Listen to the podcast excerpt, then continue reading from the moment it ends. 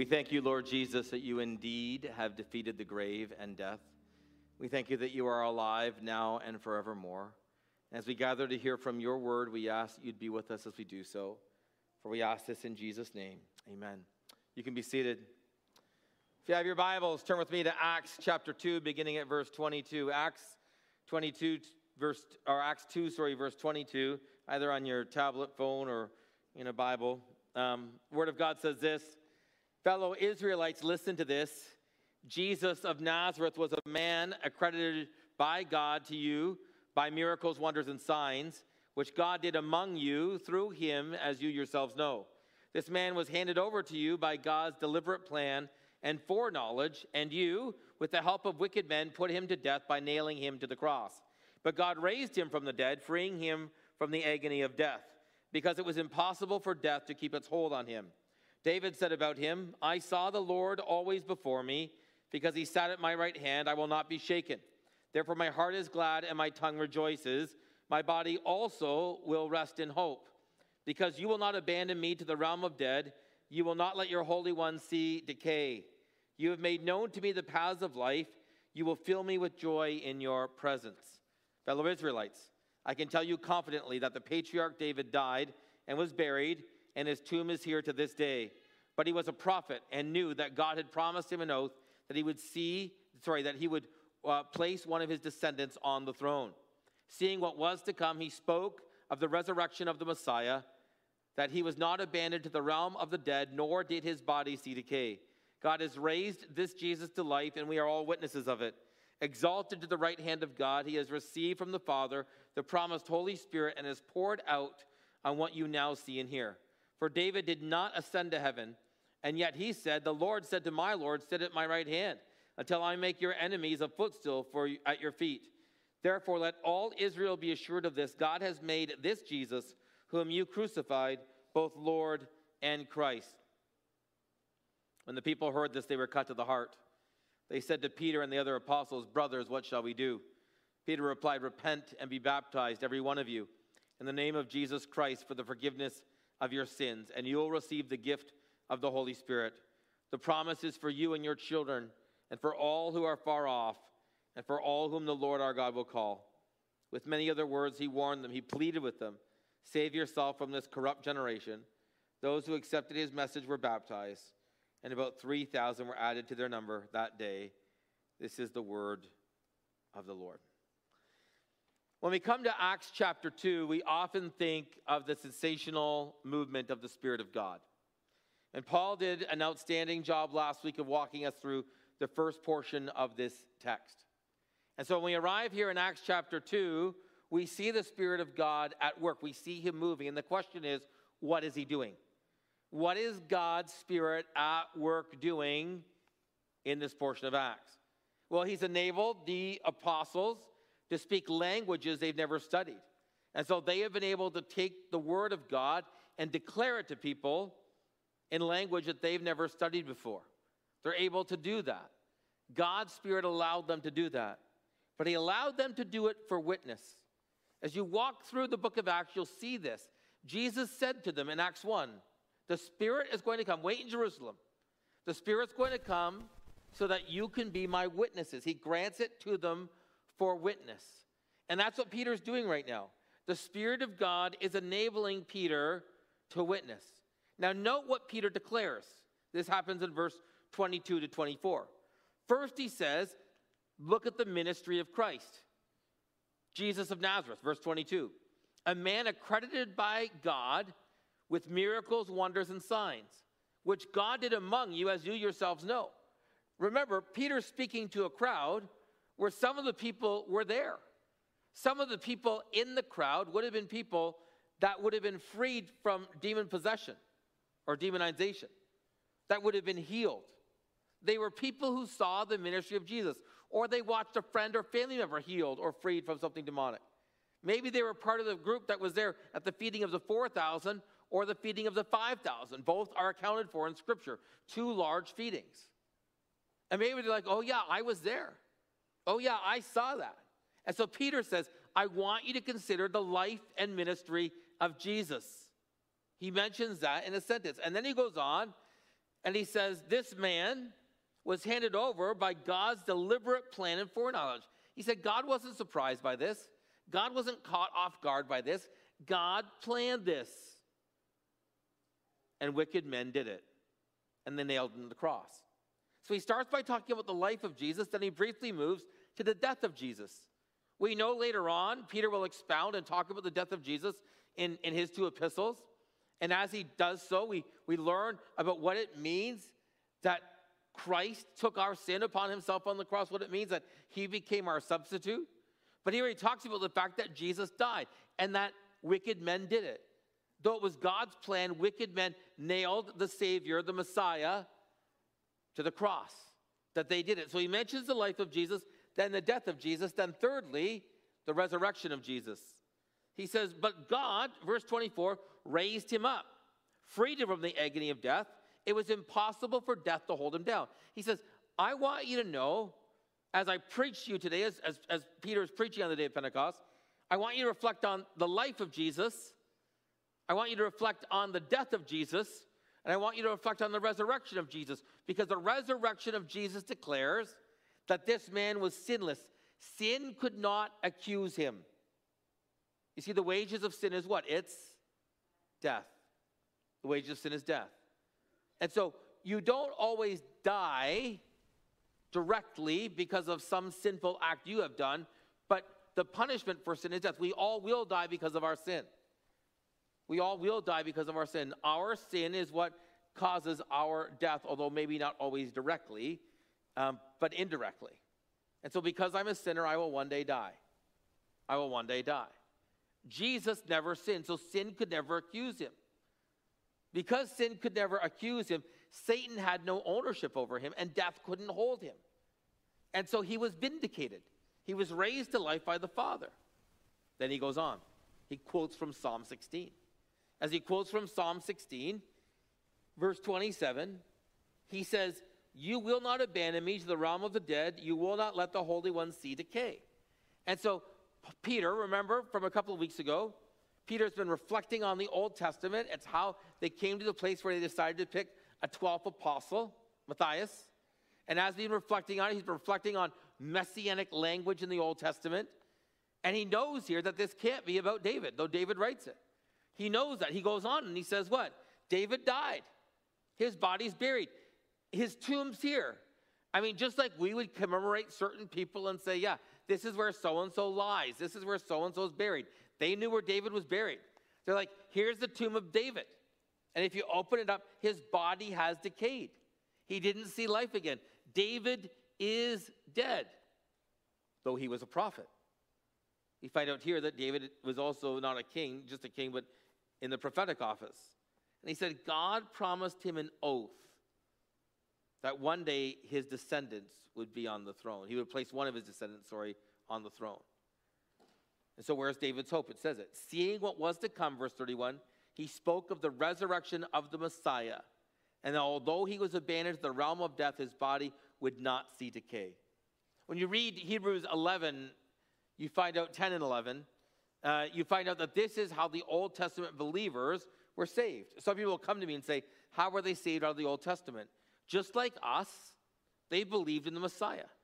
We believe in the Messiah after his accomplished work has been done burial, death, resurrection, ascension. They believed in the Messiah and the promise that he would come. And so David believes Messiah is coming. Messiah is coming. And he believed Messiah would sit on his throne, that this Messiah who would come would be one of his descendants and he would sit on his throne. And he says, when David was speaking, as inspired by the Spirit, he was speaking about the resurrection of the Messiah. And then verse 32 and God raised this Jesus to life. You see the ascension mentioned here. The ascension is mentioned in the idea, in fact, that not only did Christ come and die and be raised to life again, but he's ascended on high for a variety of reasons. But it talks about his exaltation, it talks about the fact that he is King of kings and Lord of lords. As the exalted one who's ascended, if Jesus stayed here in his resurrected body, he would have only been able to be in one place at one time. But as he's ascended, he is able because of who he is, God the Son, to be everywhere all at once, omnipresent. And as an ascension, he's able to be with each of us at any time and all of the time. And so here, Peter mentions the ascension briefly, and he says, We're witnesses. He's already talked about this. I mean, the 120 of them had gathered, and as 120 of them had gathered in Acts 1, they were telling stories about Jesus. And like I said a few weeks ago, Luke tells us a bit of who those people are the apostles, the women who'd gone to the tomb, Jesus' mother Mary, his family. They're all mentioned in the book of Acts. But I wouldn't be surprised if part of that 120 were people like Lazarus and Mary and Martha. I'm sure they had gathered. I'm sure Nicodemus was there, whom Jesus met at night, who then showed up with Joseph Arimathea to take his body and bury it. I'm sure he was there. I'm sure others were there that he had healed, that he had, he had, that he had been a part of ministering to. I mean, I, I don't know all who was there, but there were a group. It wouldn't surprise me if Zacchaeus was there. And they'd all gathered and they'd seen the risen Lord. And Peter's saying, We're witnesses. We're telling testimony of what we saw during those 40 days. We're witnesses of who Christ is and what he's done, and the fact that he's been raised to life again and exalted to the right hand of God. And he says, Now, from the Father, the Holy Spirit's being poured out on you. That's one of the present ministries of Jesus. That when God grabs a hold of someone's life, Jesus sends his Spirit. And the Spirit of God, the Holy Spirit, indwells that person the person who's a believer. If you're a believer today, God's Spirit is in you. But then Peter goes on. He said, David, the king, though he be the greatest king of all of Israel, did not ascend to heaven. But he said, The Lord said to my Lord, Sit at my right hand until I make your enemies a footstool for your feet. This is from Psalm 110. Now, Jesus quotes this in Matthew 22 as well. Jesus uses this too. I mean, what is this? So, David is speaking, and he says, The Lord, the sovereign Lord, Yahweh, says to my Lord. Well, who is David's Lord? This psalm is known to be messianic. We call Jesus, or Jesus is called by the Jews, the son of David because we see through the passages the Messiah will come through the line of David. But no king would ever call his son or descendant Lord. Never. You wouldn't do it. The son would always call the father Lord in terms of kingship, but the father would never call the son Lord. They would never do that in their culture. In Jesus' day, when Jesus was alive, he uses this and he says, Who's David speaking about? Who's David talking about when he says, The Lord said to my Lord? And Jesus makes the point and says, He's talking about me. I'm the Messiah. He's talking about the Messiah, that the Messiah is the Lord, that the Messiah is also the Lord whom the Lord is speaking to David. The Lord is speaking to David about himself. I mean, not, of course, in that time, probably understanding a triune God. And so here, Peter then comments and says, Therefore, let all Israel be assured of this God made this Jesus, whom you crucified, both Lord and Messiah. This Jesus is Lord and Messiah. Now, when it says made, doesn't mean God created him to be such. God the Son has always existed as part of a triune being. The idea is God has now revealed, or God has shown his designation. Jesus, when he came, did what? He cloaked his deity with humanity. And in choosing to do so, there were certain prerogatives or rights of deity that Jesus set aside. You find this in Philippians 2 for the time he was here. He wasn't all present. When Jesus was here, he was confined to his earthly body. He grew tired, he grew hungry. I mean, God doesn't grow tired or hungry, but Jesus was fully human so that he could be the second Adam and take our sin upon himself on the cross, having lived a sinless life. And so here, Peter's saying, This Jesus, who you all thought was just a human being, who's been raised to life again, and we've seen, who's ascended to heaven and is King of kings and Lord of lords, according to the scripture, as he's quoted from two passages of scriptures, he is the Lord, he is the Messiah. That's his designation, and God has declared it. Now, it's interesting here how much Peter uses the word, the scripture, in the witness. He quotes extensively from scripture. Why? Because God's word is powerful. There are people that think that what the Spirit of God needs to do is some miraculous sign or wonder, and sometimes the Spirit will do that in order to save people. But Jesus makes it clear that that's not the case. In fact, when he tells the parable of Lazarus, who was a beggar at a man's gate, and the rich man, eventually the rich man being in hell, Abraham or, or Lazarus being in heaven, or what's called Abraham's bosom at the time, probably a, a waiting period before there's actually what we will know as heaven and the new earth.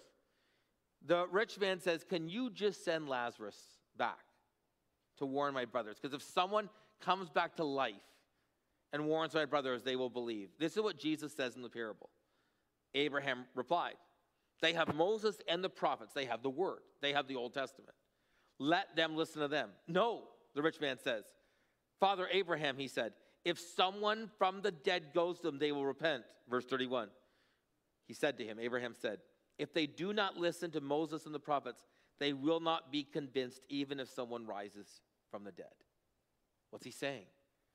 The word of God is so powerful, so supremely powerful, that it's more powerful than even a work of wonder and sign.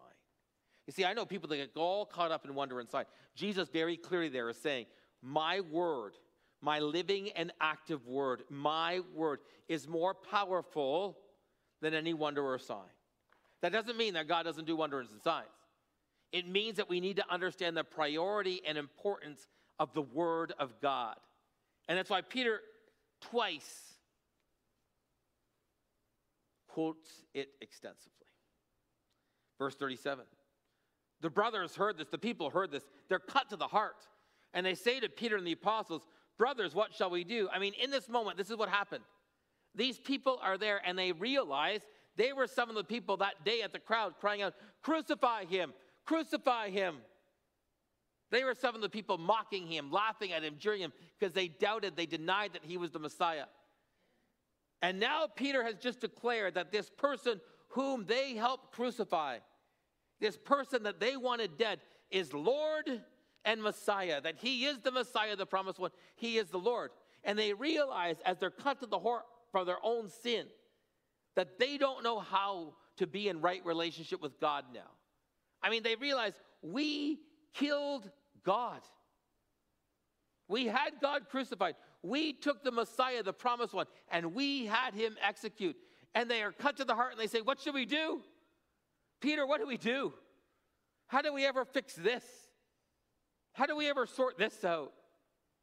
How do we ever come clean with God? How can God ever forgive us now? Peter, what do we do? You ever been there? Has your sin ever been so overwhelming to you that you're like, what do I do? What do I do? As you realize in your sin, I mean, I mean, you thought living with him or her before you were married to them would be the ideal solution. I mean, you knew God didn't want it, but it would be you need to be able to save money and be able to do this, be able to, and then God's convicted you of your sin. What do you do? I mean, you thought this new device would be helpful, but then you, you found it's so easily accessible to pornography. And what do you do? God's convicting you of it. I mean, uh, you wanted to do these renovations or wanted to do whatever it was, go on this vacation or trip, and it means that bills have mounted. You haven't been able to honor God with your wealth, and then God's convicted you about honoring Him with your wealth. What do you do? I mean, they killed God. They stood there, crucify Him, crucify Him, and they know they did it. And they say to Peter, What do we do? And Peter answers them Repent. Repent. Be baptized in the name of Jesus Christ for the forgiveness of your sins. Now, baptism here isn't salvific. We know that from the New Testament. What Peter's saying is, you repent, and the sign of your repentance is baptism. You repent, you believe in the name of Jesus, that's your salvation, so that you can be forgiveness of sin. And baptism is the altar call of the New Testament.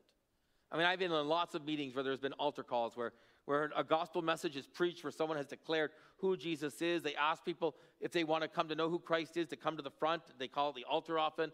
And sometimes a few, sometimes droves of people will come to the front. In, in the New Testament, as we read the book of Acts, the altar call was one thing it was baptism. You repent and you're baptized. If you've repented, you should be baptized. That's what he's saying. So he calls it to repentance. What is repentance? Repentance is turning from your sin and turning to something else. It's turning from what you've believed in. It's turning from what you've trusted in. It's turning from what you've hoped in. And it's turning to Jesus, who is the only hope we have, who is life in and of itself, who is the only one to believe in. Repentance is turning from and turning to. That's why you do so in the name of Jesus, for the forgiveness of your sins, so that God will forgive you. I mean, can you imagine that day, those people hearing that? What do we do? And I'm sure they thought Peter was going to tell them to do something extensive. He says, repent. Now, it is extensive because it changes your whole life. But I imagine they thought he was going to say, well, you know, whew, you got to make this, this, this pilgrimage.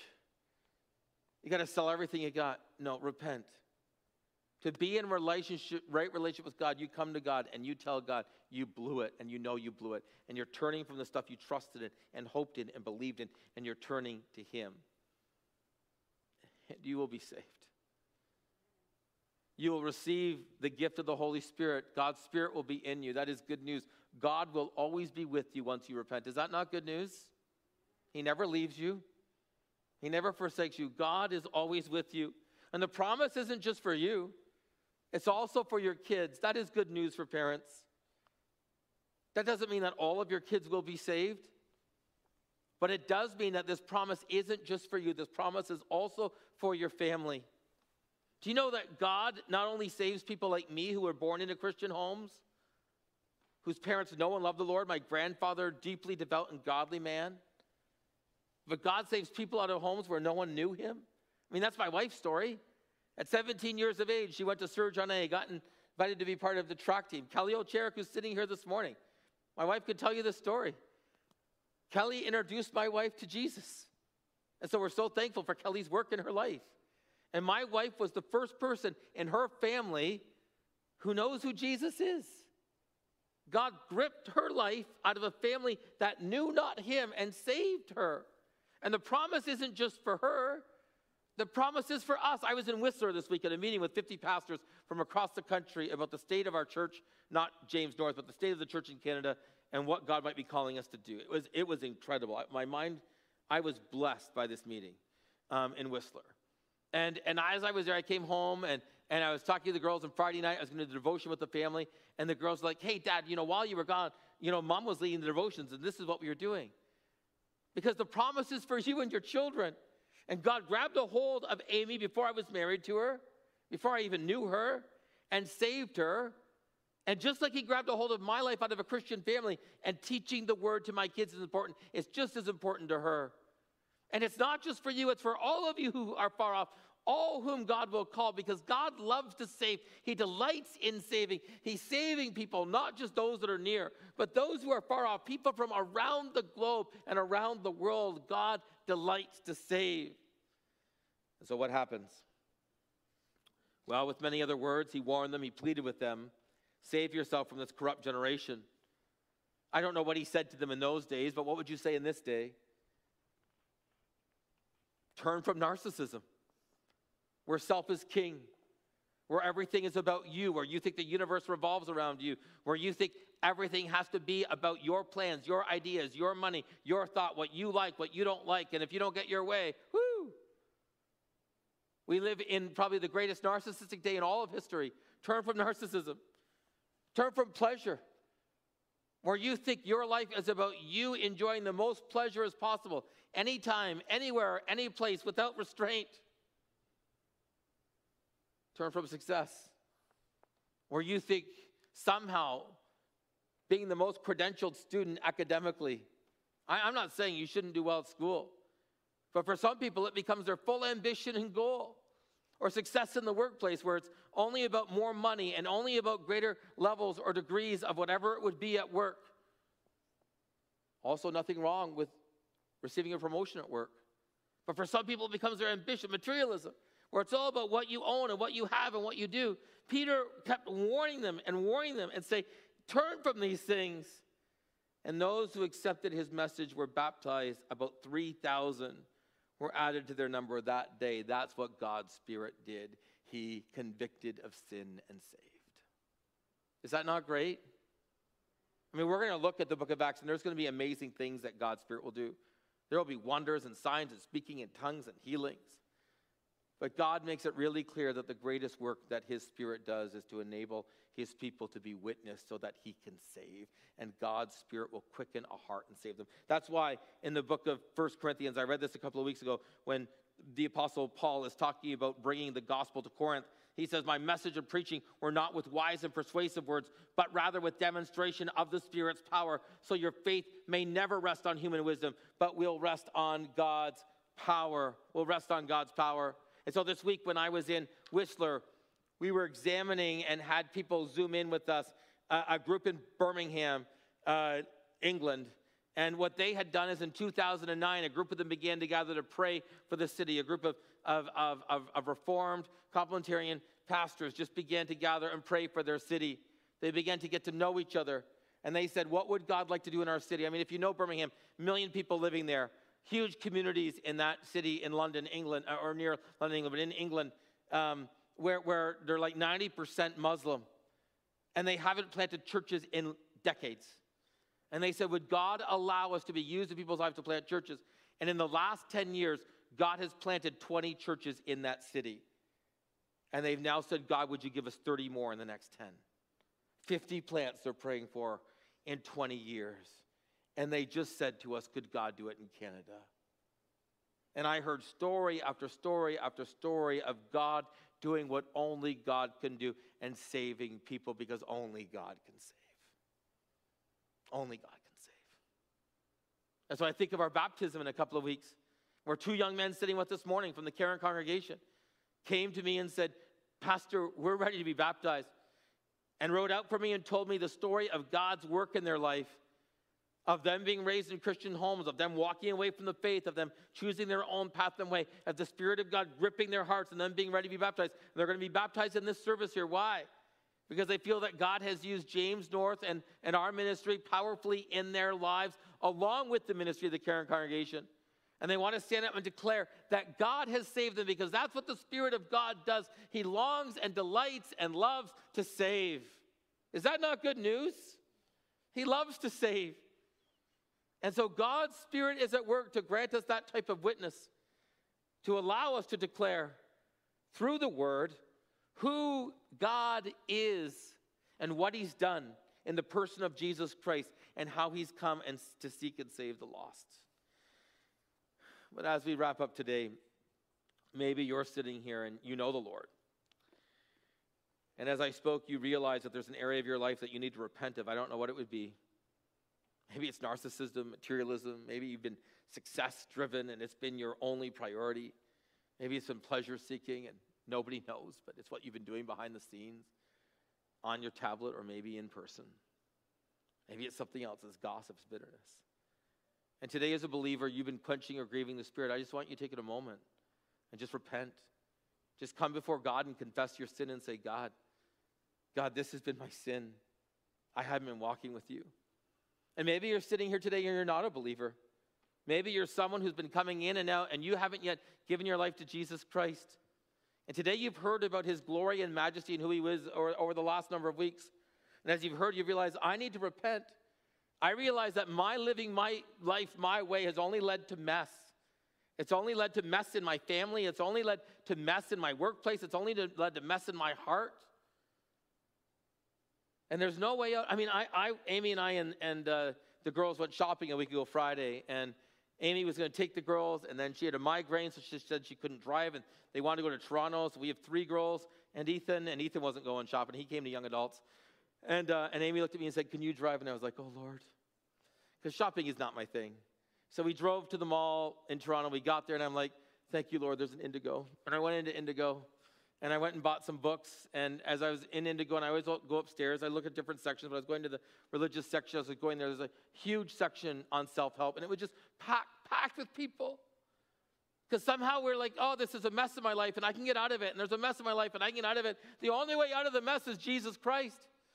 And, maybe today you've heard this and you're like, man, I need to repent, or God's Spirit's been working in your life time and time again. You've been quenching Him or grieving Him, but today is the day where He's calling you to be His daughter and son, where He's asking you to repent and to turn from whatever it is you've trusted in, whatever it is you've believed in, whatever it is your hope, and turn to Him as your only hope. Today is the day to repent. So, in just a couple of moments right now, would you just do that? Whether you're a Christian who just knows there's some stuff in your life that you need to deal with or you're a non believer and today you want to be the day where you could say today is the day of salvation. And I don't have a tank ready today, but we will on November 7th. And if you haven't been baptized, we'd love to baptize you. Would you take a moment just silently on your own, bow your heads and praying? Kevin and Sarah, you and the team can come up.